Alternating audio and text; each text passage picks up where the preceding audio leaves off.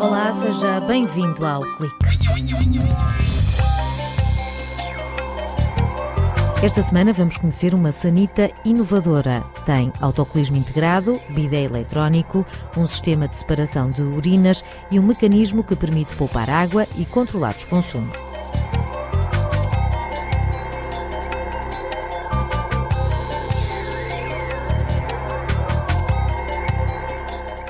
Eles estão por toda a parte e prometem revolucionar ainda mais o mundo onde vivemos.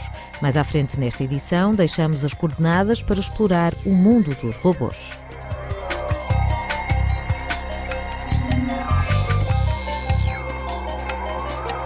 Biólogos portugueses estão a estudar e a avaliar o impacto de um fungo exótico nas castas nacionais. Este agente patogénico ataca o lenho das videiras, causando a morte da planta e para já não há qualquer tratamento. O primeiro caso foi detectado na região de Setúbal, mas não é um exclusivo de Portugal. Se lhe perguntarem quanto paga de água, talvez até saiba a resposta, mas é pouco provável que consiga dizer quantos litros gasta nas descargas do autocolismo. No âmbito do projeto Wash One, foi desenvolvida uma sanita inovadora que garante conforto, higiene, sustentabilidade e indica qual a quantidade consumida de cada vez que se utiliza a sanita. Vítor Costa enumera algumas inovações ao nível da poupança de água. A água que usamos na sanita é para lavar, a outra é para arrastar e depois a própria água encarrega-se dentro das tubagens de transportar com ela os próprios resíduos. Foi desenhada uma sanita de modo a que seja necessária uma quantidade de água baixa para que haja quer a limpeza da sanita, quer a remoção dos dejetos da sanita. Mais ainda, através do registro do histórico dos consumos, é possível o utilizador ter uma percepção de quanto é que está a gastar de água na sanita ao fim de um período de tempo, seja um dia, uma semana, um mês. O docente e investigador no Departamento de Engenharia Mecânica acrescenta que esta sanita funciona também como bidé, com várias funcionalidades e ainda dispensa o papel higiênico. Inclui lavagem, inclui secagem, inclui eh, remoção de odores, o próprio assento da sanita é aquecido.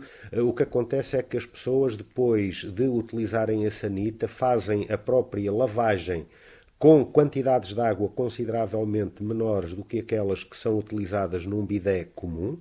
E além disso, a secagem é feita com ar quente e não recorrendo a papel. E aqui é importante não só o papel enquanto papel, mas também por um conjunto de problemas que normalmente o papel que é atirado para a sanita causa nos sistemas de esgotos. Outra inovação é o sistema de recolha e separação de urinas. As urinas podem e devem ser encaminhadas para serem maturadas e, se elas ficarem durante um período de tempo suficientemente longo armazenadas em reservatórios adequados, elas ficam inativas, mas todos os componentes nutritivos que lá estão presentes, eles permanecem lá. E, portanto, depois essa urina, sem questões desagradáveis como cheiros, contaminações, etc., podem ser perfeitamente usadas para eh, rega, seja de jardins, hortas, com um design moderno, sobressai também por ser mais compacto, promovendo uma ocupação racional do espaço. Mas engana-se quem pensa que é um simples produto dois em um, desde logo porque aqui o autoclismo está integrado na sanita e não no exterior. Trata-se de um produto que, em que temos uma sanita, mas essa sanita incorpora dentro de si mesma um autoclismo, o equivalente ao autocolismo, portanto, o dispositivo para fazer a descarga de água para a lavagem da sanita. Portanto, uhum. por aí somos inovadores. Mesmo na questão do Osler, portanto, o bidé incorporado na sanita, ele não é uma solução completamente inovadora, porque já há disso no mercado. É uma designação que vem sendo usada há bastante tempo, em particular pelos orientais, os japoneses, que eles já têm a solução de bidé integrado na sanita desde há largos anos. Agora, tem algumas características inovadoras. Esta sanita foi criada com o objetivo de chegar ao consumidor, mas essa é uma etapa que está agora nas mãos das empresas que promoveram o projeto. Falta apenas limar algumas arestas no plano industrial antes de poder avançar para o mercado sendo certo que cumpre todas as exigências técnicas. Esse foi um dos papéis da ANQIP, garantir que a solução estava de acordo com uh, tudo aquilo que era requerido. Agora, entre o ter um protótipo e depois passá-lo para a produção, há toda uma série de requisitos. Portanto, existem protótipos que estão a funcionar. Agora, não foi trabalhada a vertente da industrialização ao ponto de, se amanhã se quisesse colocar uma linha de fábrica a fazer disto, se poder fazer disto. Que é preciso uh, instalar e equipar linhas de montagem e treinar pessoas, etc. E, portanto, é todo um investimento que necessita de ser feito. Vítor Costa sublinha a importância de projetos como o Wash One, onde empresas e universidades trabalham em conjunto. As empresas que participaram neste consórcio ficaram melhor preparadas para dar respostas a um conjunto de solicitações e de mudanças que por aí vêm, que vão muito para além daquilo que foi esta solução desenvolvida. A outra questão é que, para nós, parceiros do Sistema Científico e Tecnológico Nacional, isto permite-nos também aprofundar e alargar aquilo que é a nossa colaboração com as empresas e o recíproco também é verdade. Este produto mais sustentável nasce de um projeto liderado pela Oli Sistemas Sanitários, com o contributo da Sandin Lusa, da Ivoleo, das Universidades de Aveiro e de Coimbra, do Instituto para as Tecnologias da Construção e da Associação Nacional para a Qualidade das Instalações Prediais.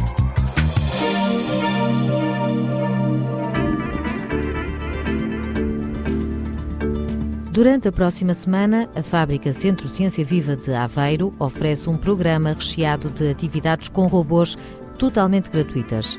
A Semana Europeia da Robótica é o pretexto para despertar vocações e motivar crianças e jovens para as áreas da ciência, tecnologia, engenharia e matemática. De terça a domingo, das 10 da manhã às 4 da tarde, os participantes vão poder programar e ver os robôs em ação. Para fazer a inscrição e consultar os horários desta iniciativa destinada ao público escolar, basta aceder à página fábrica.ua.pt.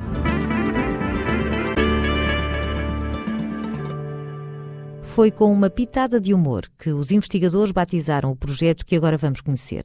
Chamaram-lhe Alien, porque se debruça sobre um agente patogénico exótico que terá sido introduzido em Portugal e que está associado a doenças do lenho da videira.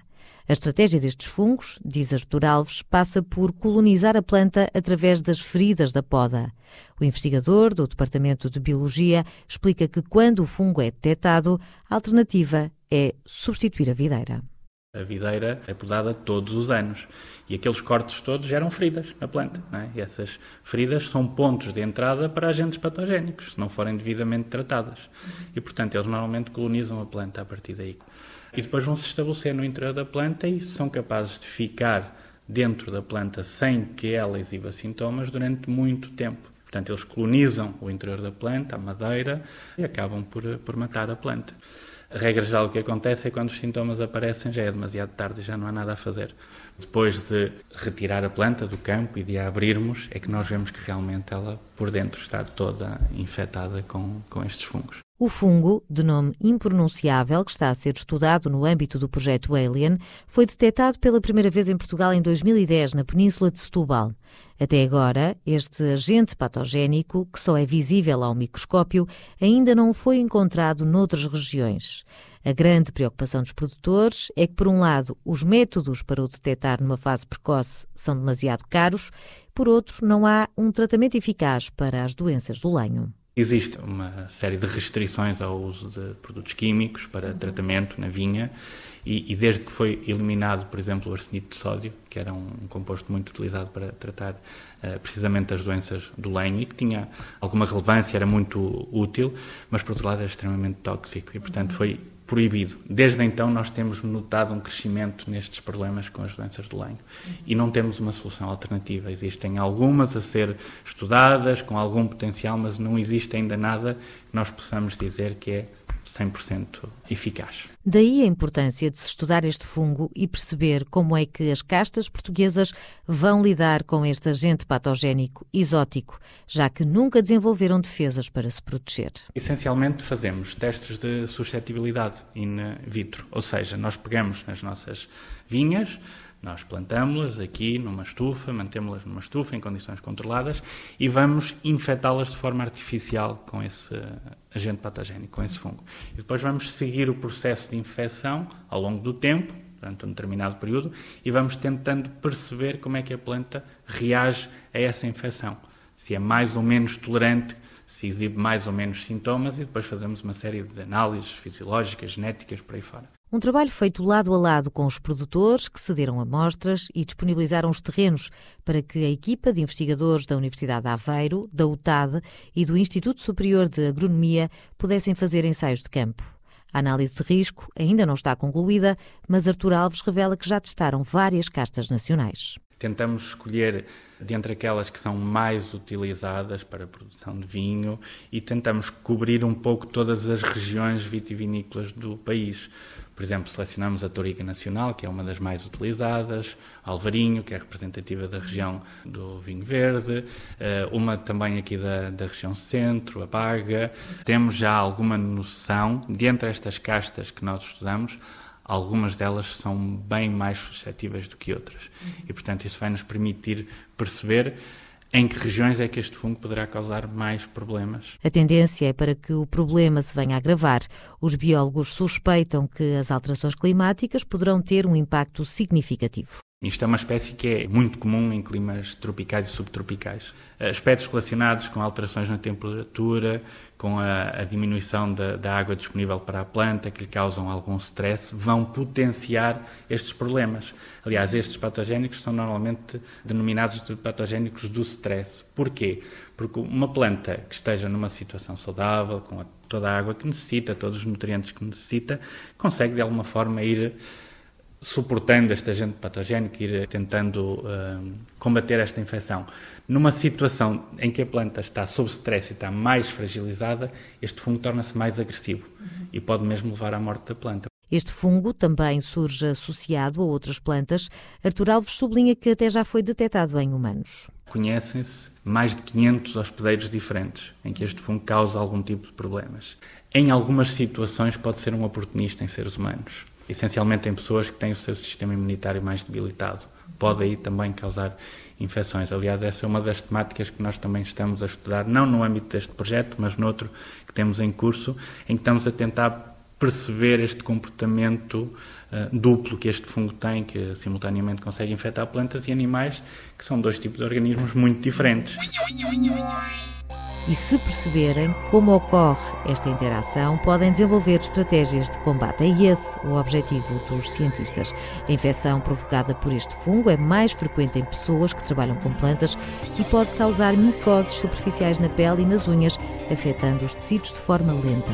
Deixe-se contagiar, isso sim, pela ciência. Nós estamos de volta na próxima semana. Até lá.